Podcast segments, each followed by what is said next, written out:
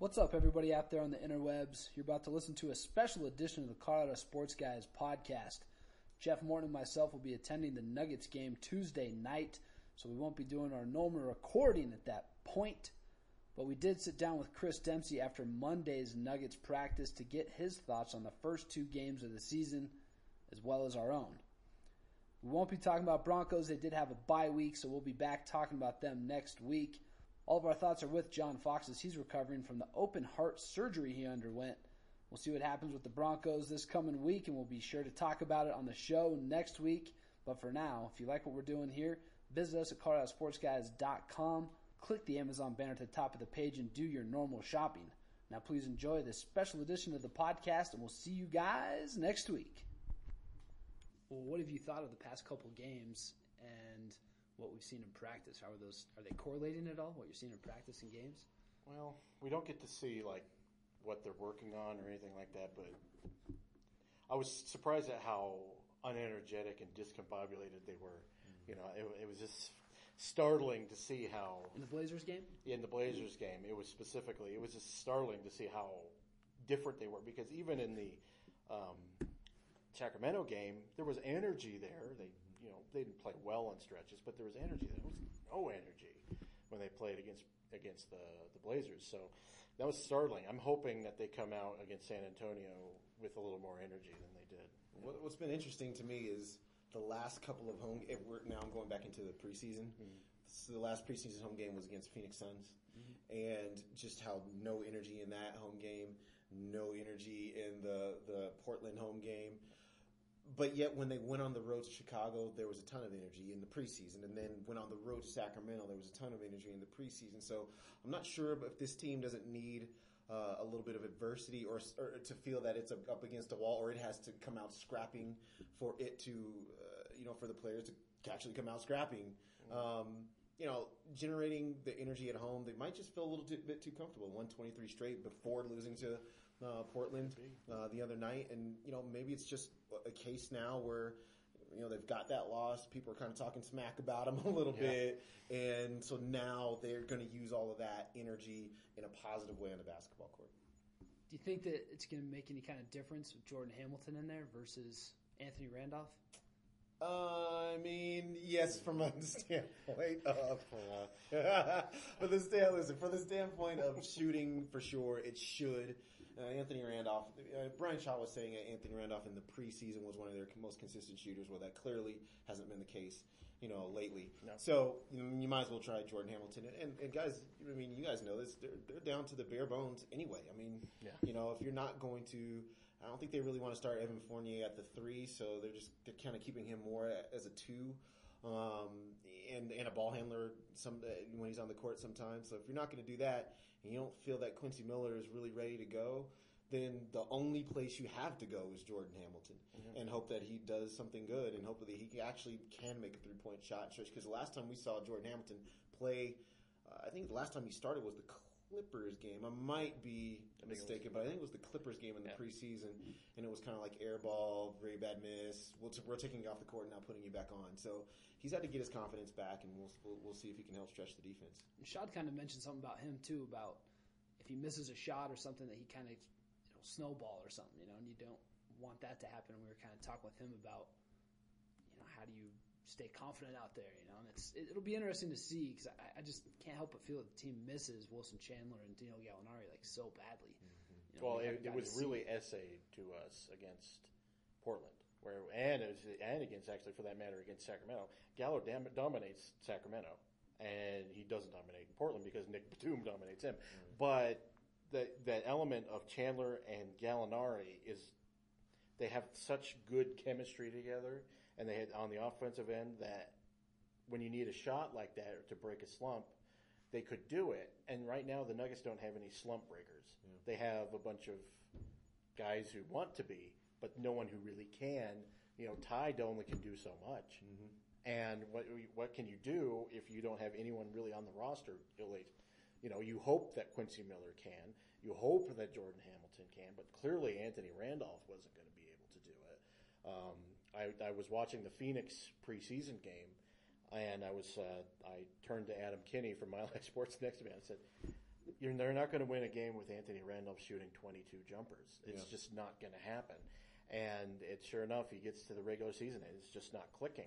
So right now, the Nuggets are just going to have to slog through this lack of quote unquote playmaking that they have right now. Yeah, they have to find offense from somewhere. It's just you know Ty Lawson's their only offense, and he's really only shooting thirty something percent from the field. Um, Nate Robinson is their second leading scorer because he had such a big fourth quarter, uh, you know, the other night, and um, you know he's trying to be instant offense off the bench. I, I don't know, you know, if, if they can't make a jump shot, they're in trouble. You know, it's the the offense really is set up. Brian Shaw, if Brian Shaw, if we're to take him at his word that they're getting most of the shots they want to get in this offense, and they're just not making them, then that is, you know, maybe that turns itself around, or maybe it becomes the biggest red flag of all. Like th- this team can't shoot, and Right. you know, and, and I guess we'll know that more as the, as the season kind of goes along in the next couple of months. But um, you know, I, I, you know, they brought in Randy Foye for a reason, and that was to make jump shots. He's been okay, but not really great at that. Um, and beyond him, it's been pretty well nothing, you know. And in in the post, it's been spotty at best. Uh, and so it's uh, they they're having there, there's lots of issues. There, I mean, shooting issues are very very real, and I don't know. You know, they're hoping that Jordan Hamilton can help remedy that a little bit. I don't know that that's going to be the case. But Well, we'll we see. now know that Faried will be starting with um, McGee. I mean, even with you, Nate, I want to know from you too. What are your thoughts on introducing that kind of thing into it? Because I asked Shaw when we're talking to him after practice about it, and he kind of brushed it off. But it is real, and there was a reason George never really put them together last year. Yeah, and you look at them too, and you have Faried and McGee, and they're sort of similar games mm-hmm. of not being able to space the floor. And then you have Hickson and Mozgov, and they kind of have similar games where they can space the floor a little bit. So it's going to be interesting to see how long Shaw goes with Faried and McGee on the court together, and Hickson and Mozgov before he kind of starts interchanging guys because they don't seem to complement each other too well as Faried and McGee and Hickson and Mozgov. Yeah, that's that would be my fear too. I mean, would you have the same kind of? uh, Have you seen the same thing on the court? Yeah, I mean, you don't want to, you know, they're they're individually they're not they don't really complement each other, and they're it's hard to just go to one of them and really expect good results all the time. I, I will say this: if you can't shoot the ball, you might as well have those two on the court because they will go get an offensive board, and that's you know that's probably going to be their best value until the Nuggets really start do making some shots in their offense. Um, you know, I, will say this about JaVale McGee, and uh, you know, and, and I'm, I'm writing something like this, but it's offensively, JaVale McGee, when you look back at his shots and how they've come and what he's been and what he's done, it's actually not as bad as it appears to be.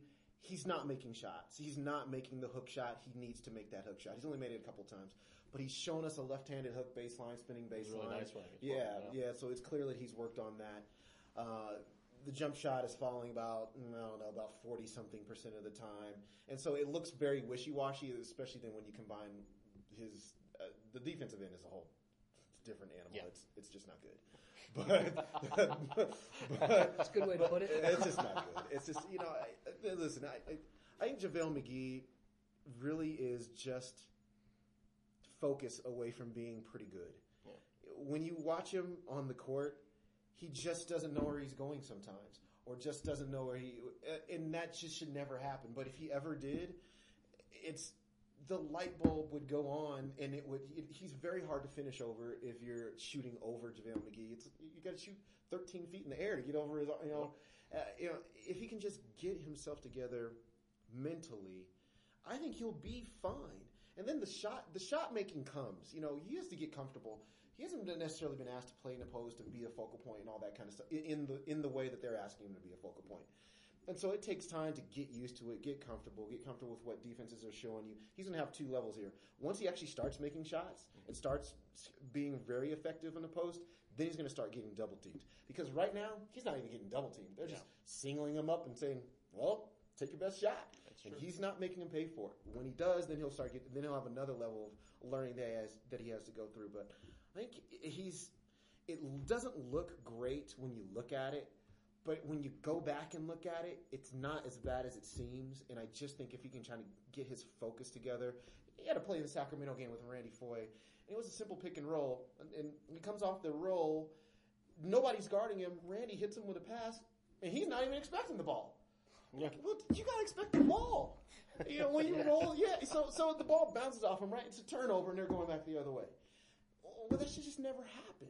But it does with JaVale McGee, and then he go, he goes to these confident swings where when it snowballs, he gets down on himself, and then more stuff goes wrong. And that's to me, that's the biggest area that he's got to fix. Uh, if he can get that together, we can see him then play with Kenneth Faried, and that be a little bit more of a productive, you know, duo than we think it is right now. We have uh, Wizards fans that come on Denver Stiffs, and they, particularly after I put out an article about how Brian Shaw is trying to trust JaVale McGee more, and he's not going to play him until he feels he can trust him. And they were saying, you know, this, he's worked with Flip Saunders here in Washington, or you know, now he, he had George Karl, now he's got Brian Shaw. How long is it going to be until you Denver fans realize he's never going to get it mentally? He never got it here. It doesn't look like he's getting it there. It's not going to happen. I, I, I would say this. Uh, I, you know, I, I have respect for Flip Saunders. I don't have respect for that whole situation that was happening in Washington when he was there. It was terrible. The locker room was pretty bad. The, the, I mean, it was just a bad situation. I'm just going to throw that out right now, with the you know with the understanding that JaVale McGee caused some of his own problems. Um, the George Karl thing, you know, listen, he just asked him to be an athlete and then to stay below the defense when when they got in the half court, and that's it. Okay, so now if you're not asking anything very intricate or uh, you know cerebral of a guy, this what he's going through right now is probably one of the biggest changes basketball wise that he's gone through in his career, and so after two games, there's no way I'm making a value judgment on what JaVale McGee can be in the system. Yeah, it's going to take two or three months before we start to really see, okay, he's not going to get it. Or he's made really strides and now he just needs more time. So I, I understand the apathy from, you know, other fan bases. You know, I, I, I do. You know, he looks bad.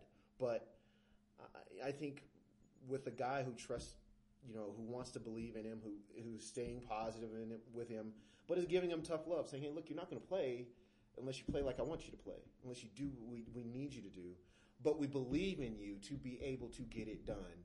This is something that's new for him, and I think we, just, I think it's just, just we got to reserve judgment on that until until later. Well, he um, Shaw removed uh, JaVale from the Portland game three minutes into the second half, I believe, and he never came back. Yeah. And there was a stretch of basketball with Faried and McGee in like the first half where they were both colliding with each other and knocking each other off of rebounds. And I'll never forget last year after one of those instances happened, George Karl, I believe it was on the record. He was he was saying, "There's no way I could play those two together. There is no way. What are you asking me to do? There is no way I could do that." And then uh, you could kind of see it a little. I guess the problem is necessarily that you you wish Kenneth had a more diversified offensive game to where he wasn't always down getting garbage, you know. And they're both kind of garbage players right now. So that, that kind of conflicts with each other. But I guess in a sense, the only way you're going to be able to find out how they're going to be able to adjust to this is if they play together. Yeah. So you kind of have to put them in this position. They're like, okay, you guys are going to have to find a way to do it. And I said uh, in my recap on the Friday game against Portland. So like Kenneth is going to make two decisions if he wants to start. Either he's going to either they're going to have to put boot JaVale off the starting lineup and put Mozgov in, or he's going to have to learn how to play with JaVale. And I think it looks right now it's a sink or swim thing. It's like, okay, you guys are going to throw thrown out in the ocean. Learn how to live together. Yeah. Try not to get in each other's way, and hopefully it'll work. You know. So and I've kind of liked too. I mean, Mozgov played 21 minutes against the Blazers, which is as many as McGee's played all season. I've, I've been pretty impressed with Mozgov's game so far. I think he looks pretty good. I mean, Me too. we're just talking to him a little bit about verticality, and he seems to understand what Shaw wants out of him. And Mm-hmm. it's it's been you've seen his growth from you know Karl's system to this system, and it looks pretty pretty good. It looks like it was made for Mozgov. This kind of system was made for him. Um, if he was a slightly better passer, they could draw triangles out there, and he could, he could do that. But I mean, that's that's one of those things where you see, and that's he's been one of the more rev, re, revelatory things that have happened this year, Yeah, I agree. and because he didn't look good last year for vast stretches. I mean, just to the point where he never got off the bench for you know a long stretch of games. But then you know you see him this year, and you're like, okay, you see the skill that made Masai want to include him in the in the Carmelo Anthony trade, mm-hmm. and I think it's good to have a, a nice backup to to JaVale that is uh, that solid. Mm-hmm. You know, have you you seen the same thing? That, that guy made more shots and caught the ball, he'd be starting.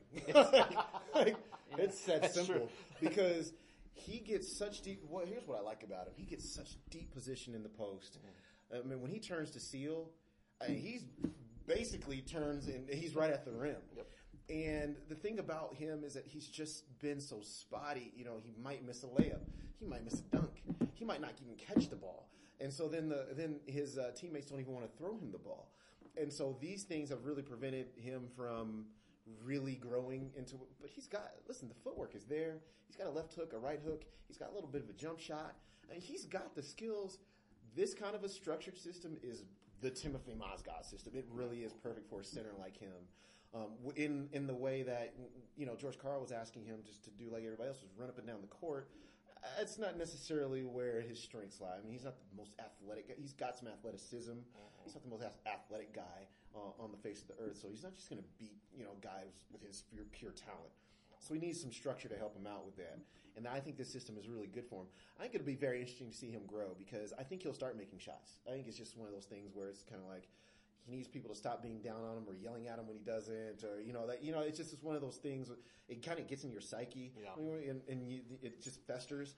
And so once that stuff kind of stops happening, and once he proves that he can get out there and repeat these performances over and over and over again, I think we'll start to really see him blossom. I think you're right. I, I, it's just he, uh, you know, as much as anybody on that team has, it's just been such a pleasant surprise Oh, yeah. watching him. And you're right. You know, when Masai uh, in, fought to include him in the trade, right? That was the you're going to include Mozgov, or we're not going to do the trade kind of thing. But, you know, that's you know, we're starting to see some of the reason why he was so high on him, and that. It's just, guys. I, I was very surprised when he came back to the Nuggets. I Oh, really was. too. I. You know, I, I thought that that ship had sailed, and he was like, "Dude, you got, you're not going to play us. You're not going to play me. So, like, why would I come back to this?" And they were able to say, "Hey, don't don't worry. That was last year. This is this year. We're going to play you.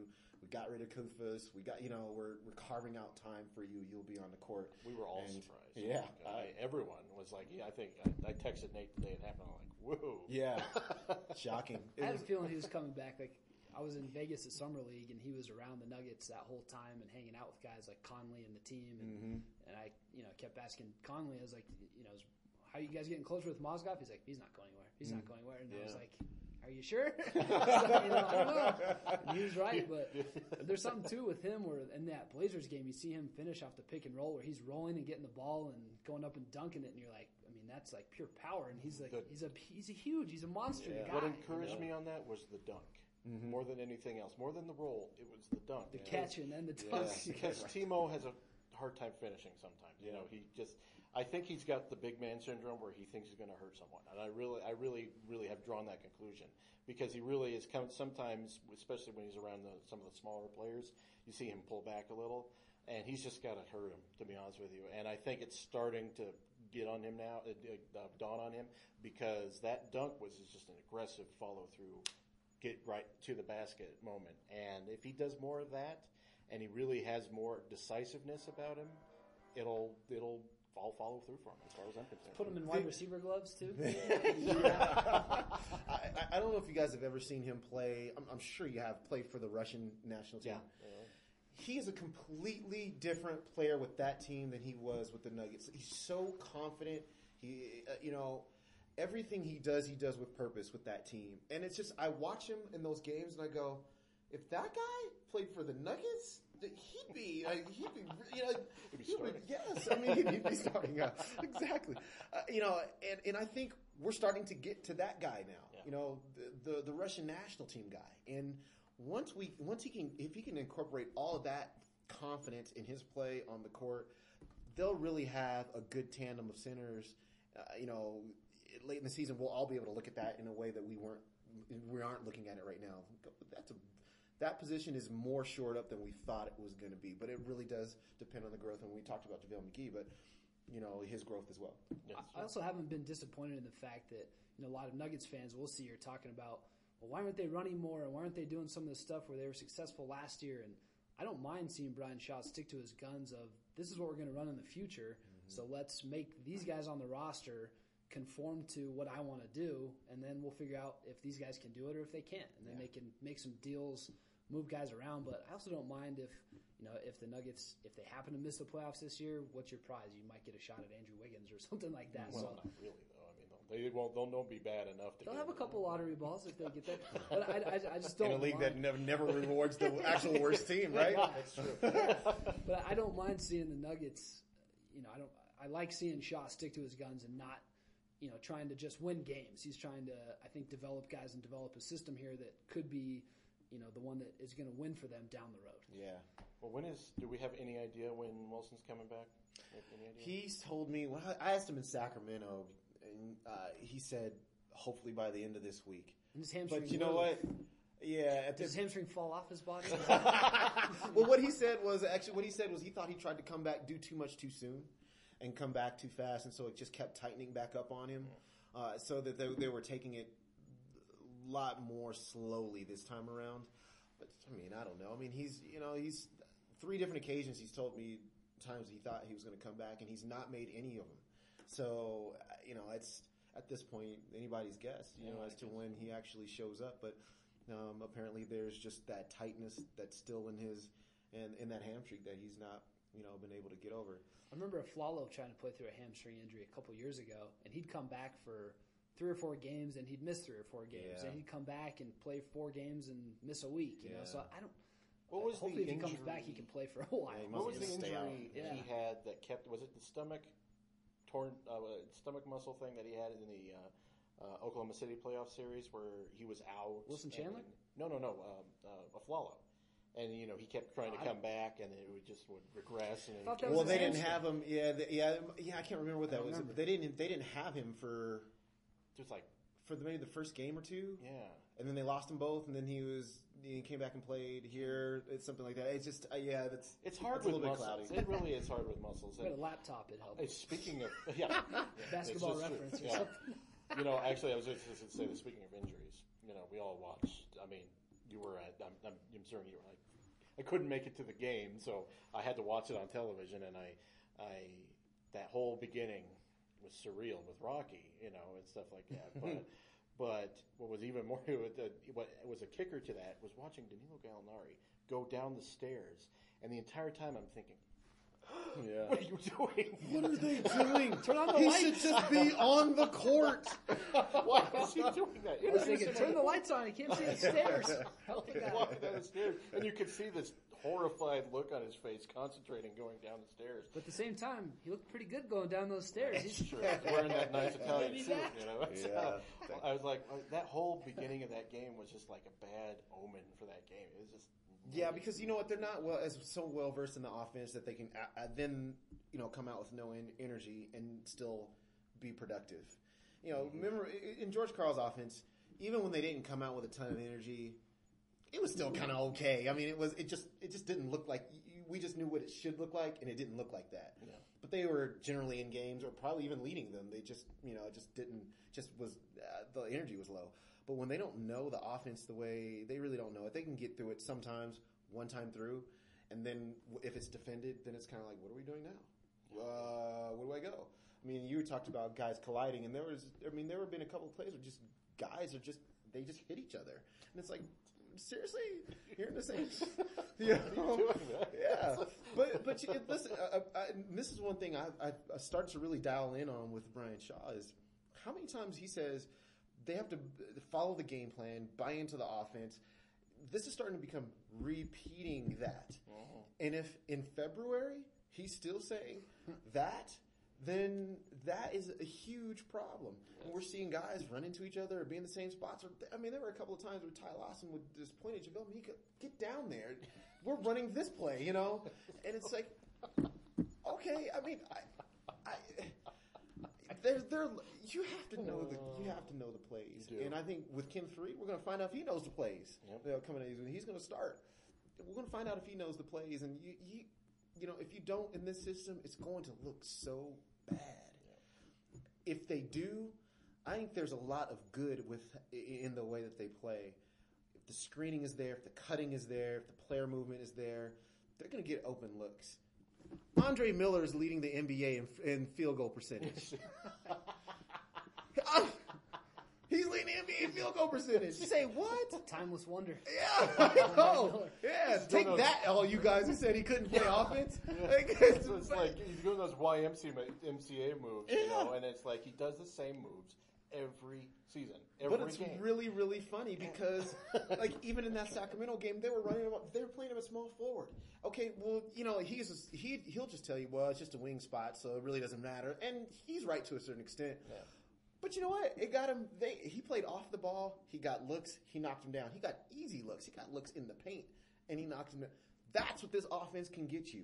If you are willing to commit to it and and do everything it requires, it's going to get you shots that you that are open and are available for you to knock down. But if you don't, then you're going to look like the first two and a half, three quarters of that Portland game. I was trying to think of uh, of a good defensive player the Nuggets have on the wing, and I don't know if there really is one yet you could point to, but I was thinking you could get Timofey Mozgov wide receiver gloves, and if you could have Andre Miller, if he could run back after the Nuggets score to half court and tag somebody, and have that guy come in and play defense for him, that would be a good. That player. would be that would be ideal. If the Nuggets had like a Thabo Sefolosha or something. they don't really have a, have a an individual defender like they had him in Iguodala when he was here. So, I mean that they have to rely much more on team defense, and that's always going to be a work in progress. Spec- Specifically, when you're slowing the pace down, you mm-hmm. have to concentrate more. Yeah. And there's a lot of concentrating going on out there, and there's not a lot of doing. Yeah. And once they start doing, it'll be that much easier, I think. And you know what? It's funny because you know, you know, Brian Shaw is playing the percentages. We want to be beat over the top more than we want to be beaten in the post. Well, they've been beaten over the top, and it's and that's really their biggest problem spot is the three point line. And I mean, I think opponents are shooting something like fifty eight percent from the three point line against them, and that is outrageous. And uh, you know, but then when you get below the arc, they're holding. I think I think it's something like right around forty or below forty percent. So when they run these teams off of the off the three point line, they're getting stops and they're getting missed shots. But right now the three point line is a problem for them, and I don't know. You know, listen, Nicholas Batum was on fire. Uh, that whole Portland team was on fire from the three point line. I mean, Wesley Matthews was really good from the three point line as well. I mean, they have guys who can make three point shots. Sacramento, they made three point shots. They really don't have. They're going to look at their roster and go, "They have three point shooters on that roster." But they had some guys who knocked down some shots too.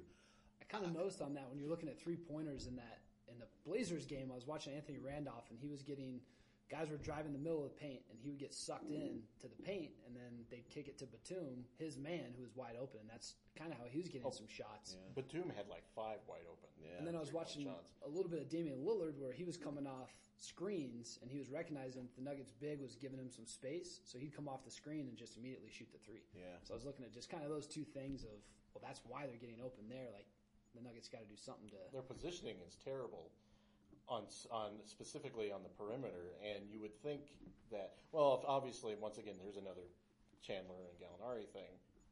If they're able to have the length on the perimeter, it's a little better. I can see what the Nuggets were doing with Anthony Randolph, thinking, okay, there he's got, he's six ten, he's got the length here, but just Randolph is not mentally wired to play the three, and that is a primary reason that they weren't able. I think they're able to do it. He's just as, of course, he's not the greatest defender in the world anyway, but he was still floating to the middle, as you were saying.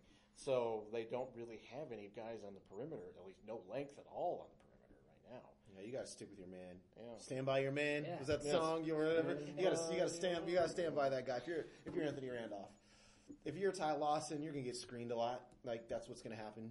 And like Damian Lillard, what what's what hurts so much about that? If you're a, a Nuggets player, is Lillard. If you get a hand in his face, his shooter percentage is so low. You know, it's just you know just contest his shot. Yeah. If you leave him wide open, he's knocking him down left and right and looking like a star. I mean, he and he may very well be a star. I mean, he is a star. He's a great, great player. But it's just he doesn't shoot a very high percentage. He just doesn't. And if you have a hand in his face, it would have it would have uh, definitely been a, a lot more, uh, just a lot better for the Nuggets. But when you have a guy who's playing off the ball in the first place, stand by your man. That's it. That's it. I mean, he might run off of some screens. Then you got to get those, those through those screens, you know. And then that's just, you know, one of those things that I thought was you. I think you asked the question of Brian Shaw one uh, one day. Um, the difference between the fours and fives and how they cover the, the screen roll. Yeah. And he says, we want the fours to blitz and we want the fives to back off, basically, is what he said. And, you know, there were a couple of times where Kenneth Faried, he would have been the four in the, in the screen roll, and he just backs off. Well, then the, the guard rises up and takes, takes the jump shot. You got to just, well, listen, he's got you got to make the guard take a negative dribble. And I'm just, you know, that's one thing that I think, I, I just think, you know, the good teams do that you know, there were instances in that game where LaMarcus Aldridge would, roll, and because the guard wasn't, because Lillard was not forced to think about it and go backwards, well, he can rise up and drop the pass to him, and then you know it's a mad scramble back to LaMarcus Aldridge. He's that's money. It's over Yeah. when he catches the ball and you're not close to him. That's a bucket. Yep. Uh, you know, if you're the big and you know you can't get back to him, then you know you have to get to the guard, and the guard you have to make the guard think about it and they weren't doing either one of those two things. So it would be this kind of soft show. Any good basketball player is going to attack you and then and continue on his path if you don't stop him, and that's just kind of what happened. And so, you know, everybody can't back off. No. You know, especially when you have a, a scoring guard. So, and, and guess what they're going to get tomorrow? Tony Parker. Tony Parker. Tim Duncan, Oh. who lives off jumpers. Yes. So- Yeah. Oh, So you got to, and there's probably no better guard in the league at attacking screen rolls than Tony Parker is. Yeah. So you really have to either hedge hard or just make the commitment to never hedge and stay on and stay on whoever the screener is. We'll see what they do. Uh, yeah. We'll see. All right, well, let's we'll get out of here. Took up some of Dempsey's time. We did. Morton. His valuable writing time. Yeah. My transcribing time.